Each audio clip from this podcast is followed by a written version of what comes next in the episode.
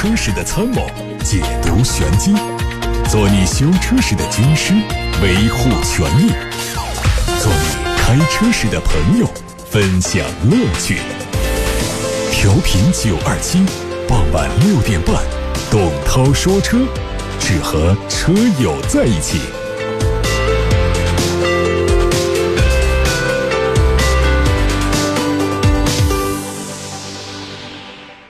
各位正在收听董涛说车，先看新闻。长城汽车刚刚发布了今年二月份的产销数据，他们总共卖新车六万九千零三十七辆，同比增长了百分之十八点三四；出口了两千九百四十三辆，同比增长了百分之二十三。今年一至二月，长城汽车的累计销量已经达到了十八点零八万辆。具体来说，SUV 车型二月份总共卖了五万五千五百二十一辆，同比增长百分之九点五一。哈弗品牌的销量是四万九千三百一十六，增长了百分之十六点九五。魏品牌卖了六千二百零五辆，截止到目前累计销售超过二十四万辆。新能源领域的欧拉品牌总共销售了三千二百八十辆，截止到二月底累计订单超过万辆。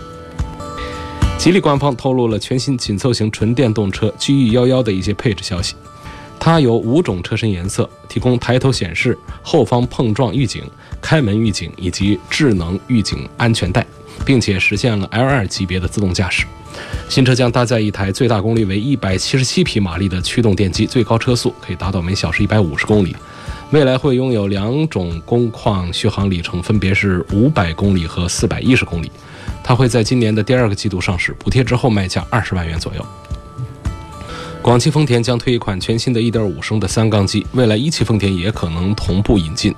这款新发动机先期有10.8万台的年产量，经过后续的项目实施改造，会达到每年30万台。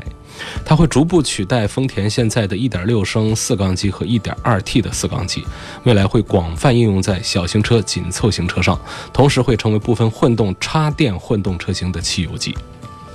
外媒说，源于在柴油发动机排放问题相互勾结的情况，欧盟反垄断监管机构正式向宝马、戴姆勒和大众提出指控。有文件显示，他们在这个问题上进行了串通，双方还达成协议，不向当局透露细节。这些指控可能会导致对他们罚款。现在来开始回答大家的买车、选车、用车提问。首先是关于汽车消费维权方面的问题。而金先生他发过来的信息是说，买了一辆名爵的锐腾，在武汉的一家 4S 店，说这个车啊在行驶路上掉了一颗螺丝，4S 店说是离合器的螺丝。车的质保期是三年十万公里啊，目前还没有过保呢。我要求赔偿，但是 4S 店说厂家无法赔偿，因为车没在 4S 店保养。但是我一直都在正规的门店，这品牌我不说了，我也可以提供保养的相关单据。希望栏目组能够帮我维权。我们希望这个金先生能够真的提供每一次的这个定点定时保养的这个证据。如果有这些证据，店里仍然宣布你的车脱保的话，欢迎你开着你的车来参加九二七一零七八的问题车展，我们一起来推动这个事儿的解决。宋先生说，他的车是。这是一个还没买的车吧？对，想买一个一九款的奥迪 A 三，在武汉的一家 4S 店，说我在 4S 店看中了一九款的奥迪 A 三运动款，工作人员给我看了报价单，我觉得没问题就签字了，并且交了五千元钱，当时没有写收据，只有一个 POS 单据。后来工作人员发了一个电子合同给我，我发现合同上写的是一八款的车，并不是我想要的一九款，于是我要求退款，或者 4S 店卖给我二零一九款的车，但是 4S 店工作人员不乐意，说如果退款呢需要支付违约金，我并没有签合同啊，我觉得不合理，希望帮我维权。呃，如果这位朋友说的都是属实的啊，我觉得这个钱是应该退，因为我们在。交钱的时候得到的单据，其实也就是一种收据。如果店方没有在收据上约定为不可退返的定金的话，那么这个钱在交易之前是可以收回，是可以取消的。何况呢，这里面还有一个事件的冲突，就是他想要一九款的车，看到合同上是一八款的车，这合同我也没签呐。我觉得合同上写的一八款的车我不能接受，我取消这个交易是人之常情，没有问题的。所以这位网友，这位宋先生，这位车主，如果说的都是属实的，那么这家四 S 店是应该把五千块钱给吐出来的。我们很久没有接通热线电话了，今天节目一开场，有位万先生打通了电话过来，我们来听听他有什么问题。万先生，哎，你好，晚上好，哎，涛哥你好，你好，那个想咨询一下，嗯，呃，关于那个 LV 四的荣放呢，嗯。两点零的自然吸气嗯。和那个呃昂科威的一点五 T 的嗯。那个综合性价比对比一下，更倾向于嗯，推荐哪个车？呃，性价比呢，我觉得实话说，我觉得应该是别克的这款产品是要好一点，因为昂科威呢，我认为它从整个制造成本上讲啊，它要比这个 RAV4 的，我觉得是要高一点的，它的用料啊，在很多地方它都会好一些。呃，但是呢，我在推荐购买上呢，还是觉得 1.5T 的昂科威呢，还是要慎重购买，因为它那个七速的双离合变速箱是不好用的。呃，通用家的这个双离合变速箱不好用，这个是我在节目里跟大家提醒过多次的。那相对反过来看，丰田 RAV4 的这个这个对丰田 RAV4 荣放的这个 CVT 这样的变速箱，那是很踏实的，没啥毛病。然后它的这个2.0的这个自然吸气的发动机呢，也是比较保守的一款动力。所以说，从这个角度讲呢，我觉得荣放呢，它尽管讲整车的这个性价比，其实它没有这个昂科威高，但是呢，从故障率低啊，呃这些方面来讲的话，我还是赞成买荣放的。嗯嗯。嗯涛哥，那个我想了解，因为这个问题的话，我几年前我都听你说过这个事儿，嗯。就双离合这个问题。嗯我在想啊，厂家对于这个问题，他应该几年了？嗯。难道他就没有想在从技术上把这个问题来改善一下，啊或者什么呀？啊，这是工业层面的问题了，就是说它一旦定了一个技术方向，船大不好掉头，那工厂建好了，在生产这个变速器了，你这时候变速器发现，哎，这个设计上它其实是有一些不合理的，你要把它推倒重来的话，那是多大的成本？哦，第二个呢，就是它对。第二个呢，就是说，其实现在我们的双离合呢，它在关键部位的这个技术，它确实是，呃，只有几个厂家相对成熟一点儿，其他的基本基本上相对普通 AT 来说，都还是要弱一些的。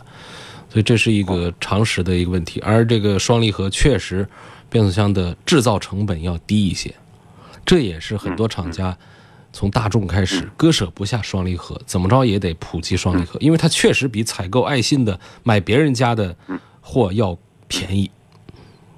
厂家主要从成本在考虑问题，是吧？嗯，嗯，从成本。而。且我我还有一点，它确实是从这个环保的角度在考虑问题，因为国家对于工厂的车辆的排放，它是有非常严苛的这个燃料消耗的标准的，达不到这个标准，那时候厂家会有很大的麻烦，所以它不得不通过上双离合，通过像上小排量，通过上涡轮增压，通过上这个油电混动，它来满足国家的排放标准。嗯，所以这是两方面，一个是成本，第二个就是降低排放，所以不得不带来这样的一些这个对环保上考虑，对对对，嗯政策层面的。对对是的，嗯它那个干式双离合和湿式双离合，嗯这个是不是湿式好些？呃现现在现在的情况一般都是这样，因为干式的油少一些，而这个双离合变速器它在里头的。对于这个降温呐、这各方面的要求其实挺高的。那么在拥堵路况下，里面的油液少的这种设计，它其实比较适合于这种，呃，长途行驶或者说赛道用车，它是用一次就爆掉的这种用车，它都没问题。但是我们一个车要用好些年，跑一二十万公里的这种，又在拥堵的这种路况下用的话，这种干式的，目前从技术层面上讲，它还是不够成熟。所以呢，还是推荐大家来买这些湿式的，湿式的双离合，因为我们现在买车已经很难绕开双离合的坑了。你很难绕开，各个厂家都在推双离合。我们再说说双离合别买，那就别买车了，所以还是得买。对，嗯嗯嗯，好不好？好好的，好的，谢谢涛哥。谢谢参与，再见，万先生。嗯，就是这样，打通电话八六八六六六六六，啊，可以跟我在直播当中聊两句。呃，聊的时间可能不许太长，因为长了之后呢，其他朋友的问题就没有办法及时的得到解答啊，所以我们要赶紧回来来看。呃，下一个问题说，这个问题很很长啊。他说我看中了帕萨特的美规版，它是2.5升的自然吸气，六速手自一体，报价十五六万，希望呢从这个性价比、动力方面跟这个国产版的帕萨特比一下，谁更值得入手？你这是要买一个二手车，这个还是怎么回事？十五万的这个美规的帕萨特，你你这是一个新车还是二手车？因为港口的这个新车，这价位也还是确实是很低了。那我觉得这是值得买的一个车。那你就别再问它什么动力方面怎么样啊，各个方面了。首先，它是一个进口车，啊，第二个，它是个二点五排量的六 AT，然后呢？它的价位只有十五万的报价，这还怎么样呢？这跟我们买一个二手的帕萨特，这个差不多了。我们现在呃在国内买的都是一点四 T 的呀，啊这样的一些帕萨特都比较多见，在这个价位。如果说我们要买这个二点零 T 的，那价格要更高一些了。所以我觉得这个车看起来还是比较划算。但是实话说，在这个平行进口车这个圈里面，好像这种。呃，美规的这种帕萨特还是比较少的，很少人来进口这种车卖。一般像这种这个呃帕萨特的这种美规版，它都是放在这个哪里呢？这不是美规版，中规版这个它都是放在 4S 店里面来销售的，销量也非常的低啊。下一个问题，希望能够介绍一下呃即将要上市的标致 508L。那很简单，你一听有一个 L 啊，那这个车就相对于老的五零八来说，它就是做了空间的加长，轴距加长，轴距比老款要长了五点五公分，呃，还是多少？反正是五六公分吧。那么加长的这五六公分，基本上都体现在膝盖这儿，就是我们的这个膝盖头跟前排座椅的后背之间的距离。所以它会让我们的这个新一代的五零八呢，比老一代的五零八在后排空间上有很大的改善。同时，这真的是一次升级换代的五零八，所以它在外观设计、内饰包括配置上的运用，都还是呃挺跳跃的。包括它的可变悬挂，呃，你看看，因为它这个价格还没发布，它要在这个中下旬才正式的上市。呃，如果说他弄一个跟老五零八差不多的价格的话，那这是很值得买的了，因为它加了一套可变悬挂系统，有三种减震的模式，有舒适、有标准，还有运动。呃，所以这样的话，这个车性价比就可以凸显出来。但是我们希望啊，呃，这个新的五零八 L 不要在价格上定规了。你价格上定规之后呢，你你配置再牛，它还是没人买单的。我们再来看下一个问题，说丰田的特锐和日产的劲客哪个更值得入手？哎，这个丰田的特锐早就停产了，停产了有好些年了，上十年了，别惦记了，也不是什么经典的好车，碰到二手的也都没必要买。日产的劲客呢，呃，它瞄准的是年轻的消费者，就是那些觉得买逍客价格有点贵的啊这种入门级的用户。外观它比逍客要时尚一点，呃，个性一点。呃，配置、动力、价格都比逍客，包括缤智啊、XRV 啊这些产品要低一个段位。买低配是划算的，但是如果为了追求配置去买了它的高配的话，那你还不如去直接买一个逍客的低配划算。毕竟我刚才说了，它是在配置、动力和价位上都低了一个段位的车。还有一个问题问到了铃木的维特拉四驱跟这个逍客的两驱咋选？你这不跟刚才那个问题都一样啊？这不是一个人提的啊。那铃木的维特拉也是一个退出的品牌啊，退出中国市场的品牌。你又拿这个车来跟逍客比，刚才是拿那个特锐来跟这个劲客比，拿一个是停产的车特锐来比。这另外一位朋友又是拿着一个退出的品牌的车来跟日产的逍客比。这可没啥比头，退市的车就还是慎重买，便宜也没用，因为我们怕麻烦，对不对？您正在收听的是董涛说车。再次的跟大家介绍一下，交通广播要带给大家两场车展，时间很近了。一场车展三月十五号，这是一场问题车展，不是经销商，不是厂家参展，但是一定会有经销商和厂家过来围观。这是我们的消费者参展，消费者带着自己的问题车来参展，简称问题车展。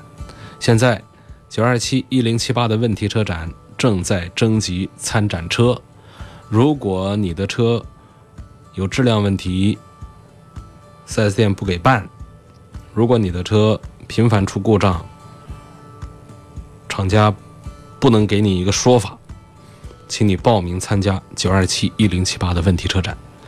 三月十五号这一天，带着你的问题车参加车展，把你的维权遭遇晒给大家看，让湖北交通广播的多档汽车节目一起帮助大家维权。九二七一零七八问题车展展出时间是三月十五号，展出地点在竹叶山二手车市场。参展报名热线是零二七八六八六六六六六，报名微信公众号是楚天交通广播、湖北私家车广播以及董涛说车。这说的都是微信公众号的名字啊。然后是特价车展。特价车展的时间是三月十六号、三月十七号。你看，从三月十五号一直到十七号这三天，咱们交通广播啊都办车展，只是第一天的车展格外不一样，是问题车展。那么第二天、第三天就是十六号、十七号的车展的地点也不一样，地点是在盘龙城百联奥特莱斯购物广场。这是第二十一届交通广播特价车展。来的都是新车，这不重要；来的都是特价车，这个很重要。几十款车让利打折，而且本次车展是以诚信为本，九二七为大家保驾护航，解决后顾之忧。买诚信车就来交通广播特价车展，买车购物嗨翻天。三月十六号、十七号两天，在盘龙城百联奥特莱斯购物广场，湖北广播电视台交通广播第二十一届交通广播特价车展。咨询电话零二七八六八六六六六六。介绍一下这次参展车型的优惠消息，有蔚来汽车。蔚来汽车呢，这是中国这个能源汽车第一股，第一股登陆到美国纽交所的国际化新能源汽车品牌蔚来，三月十六号会到交通广播的特价车展上去。蔚来中心光谷 K 幺幺体验店可以试驾。可以体验四秒俱乐部的性能，可以体验百万级豪车的驾乘体验，但实际价格呢，只要四十几万。再跟大家介绍一个福特的撼路者，嗯，这是一九款的福特撼路者上市，它带来的优惠是福特的途锐欧零利率，二十四期的零利率，还有。这个福特全顺的两万二江铃轻客开回家，也是零利率、零手续费，还送两年的商业险，综合让利有差不多三万块钱。还有福特的领界，也是畅享零利率。再看一个是奇瑞带来了十台特供车，九二七特装版的 SUV 瑞虎八。自动豪华五座版带电动侧踏板，现金优惠一万三，再送价值一千五百九十九的一年延保服务。进口大众的全新途锐领航版优惠价五十四万六千八。东风风神的全新一代 H2 分期客户送三年的免费保养。经典款 H2 手动精英版现金优惠一万五，分期客户送三年的免费保养。1.4T 版的手动挡。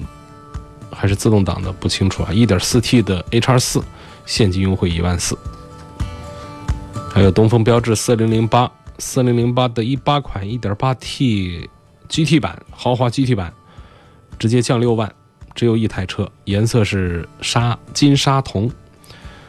然后408是 1.6T 的自动豪华版，降四万五，是棕色的车身，这个车只有三台。另外还有北京现代的领动降两万八，新一代 iX 三五降一万五，菲斯塔优惠两千，还有指定车型的七折折扣。好，我们就说到这儿。下面我们看到的问题是说，他希望买一个半夏地，十八到二十万的 SUV，优先考虑合资车，不考虑福特，不考虑雪佛兰。哎呀，这个合资车里面去掉福特、雪佛兰，半夏地十八到二十万的 SUV，其实这个一线合资品牌的 SUV，半照这个按照半夏地。这个不超过二十万的价格的话呢，就只能买到一些小型车的这个高配，就不像这个大众的探歌呀、本田的 XRV 啊、丰田的 CHR 啊、奕泽呀等等这样的车。但我觉得呢，就是买他们的高配啊，它没有体现什么性价比的优势出来。我觉得还是应该买这个二线的紧凑型的低配会比较划算。这样来说的话，比方说像这个。北京现代的途胜啊，斯柯达的柯迪亚克啊，这样的应该都还是可以考虑二线品牌的紧凑型的低配。什么叫紧凑型呢？就是类似于像 CRV 这样的、途观这样的都是紧凑型。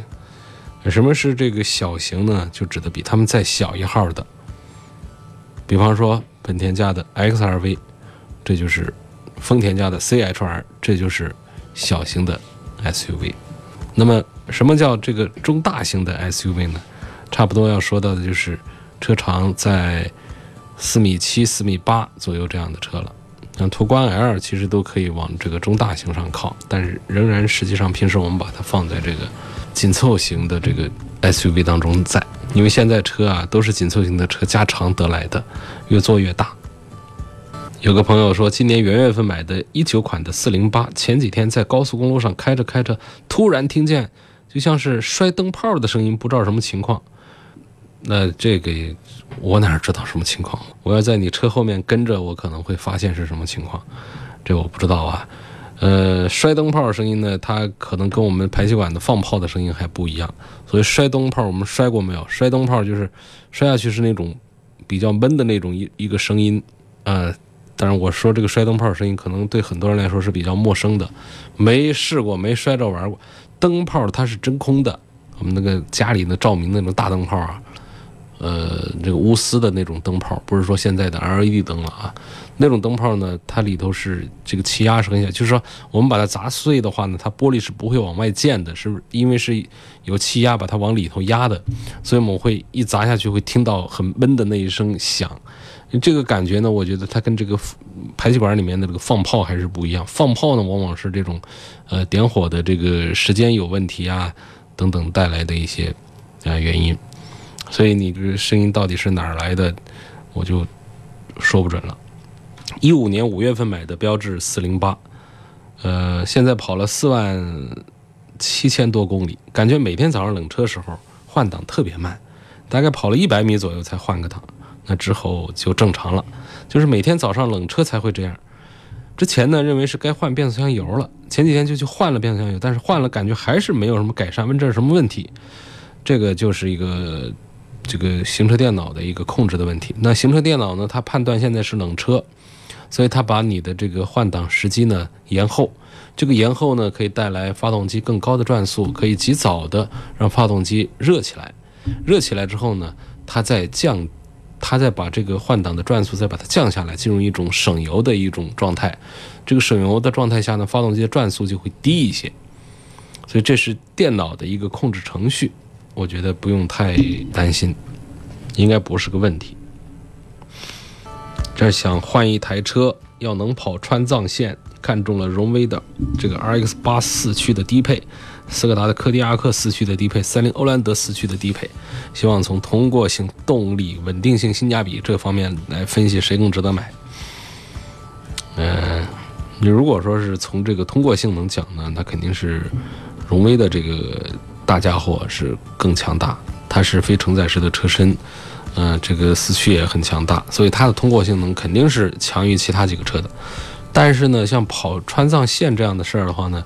这种没卖几台出去的产品，你最好是，呃，不要拿它冒风险，因为它可能会让你在路上坏了没地儿修，啊，有地儿修，没法给你找到配件，这是很风险的。所以为什么那么多喜欢跑西藏的会用两个品牌，尤其是呃，甚至百分之八十都喜欢用这个丰田系呢，嗯，这个霸道啊、陆巡呐，因为确实这一路上啊，在西藏啊，这样的维修工厂，哪怕是小摊儿都特别多，他们的配件也好找，这是跑这种挑战这种长途非常重要的一个点。那么还剩下的一部分人呢，他们一小部分人呢，可能还会用到三菱的车。呃，所以它的配件也相对多一点。那么在你列举的这三个车当中，斯柯达柯迪亚克肯定也不考虑，啊，荣威的 X 八最好是不要考虑，那就三菱的欧蓝德，啊，这个四驱低配，它应该还是比较合适一点点。这个车呢，它也是一个这个专业的 SUV 平台的产品，它不是说是在一个轿车的平台上改出来的一个 SUV，这跟其他合资品牌的这个 SUV 还有不同。再加上这个欧蓝德这个车本身，它还有就是皮实的、耐用的这么一些呃好的口碑，所以我推荐这个。问买新车到底是按照官方指导价，还是按照折扣之后的价格交税？那肯定是按照折扣太狠了。那么国税局的电脑里面呢，会有一个最低限价，它会按照这个价格来给你交税。呃，来呃，向你收取这个购置税。那如果说你是没有低于它的最低限价的话，那就按照你当时的发票面额来给你计算。所以说，既不是按照官方指导价，当然你是按官方指导价买的车，那就那就是按官方指导价了。呃，严格讲，它不是按照官方指导价来定税，它是按照实际成交价（括号）。如果低于最低限价的话，那就要按照国税局的这个最低限价来给你这个交税。你要不然的话，这不成了一个这个偷税漏税的一个空子了吗？按照这个实际成交价来交税，这车是五十万，本来是呃这个十个点，其实算下来八个点，本来是要交四万块钱的税的。呃，咱们跟这个四 S 店的关系好，说这样，我不要票。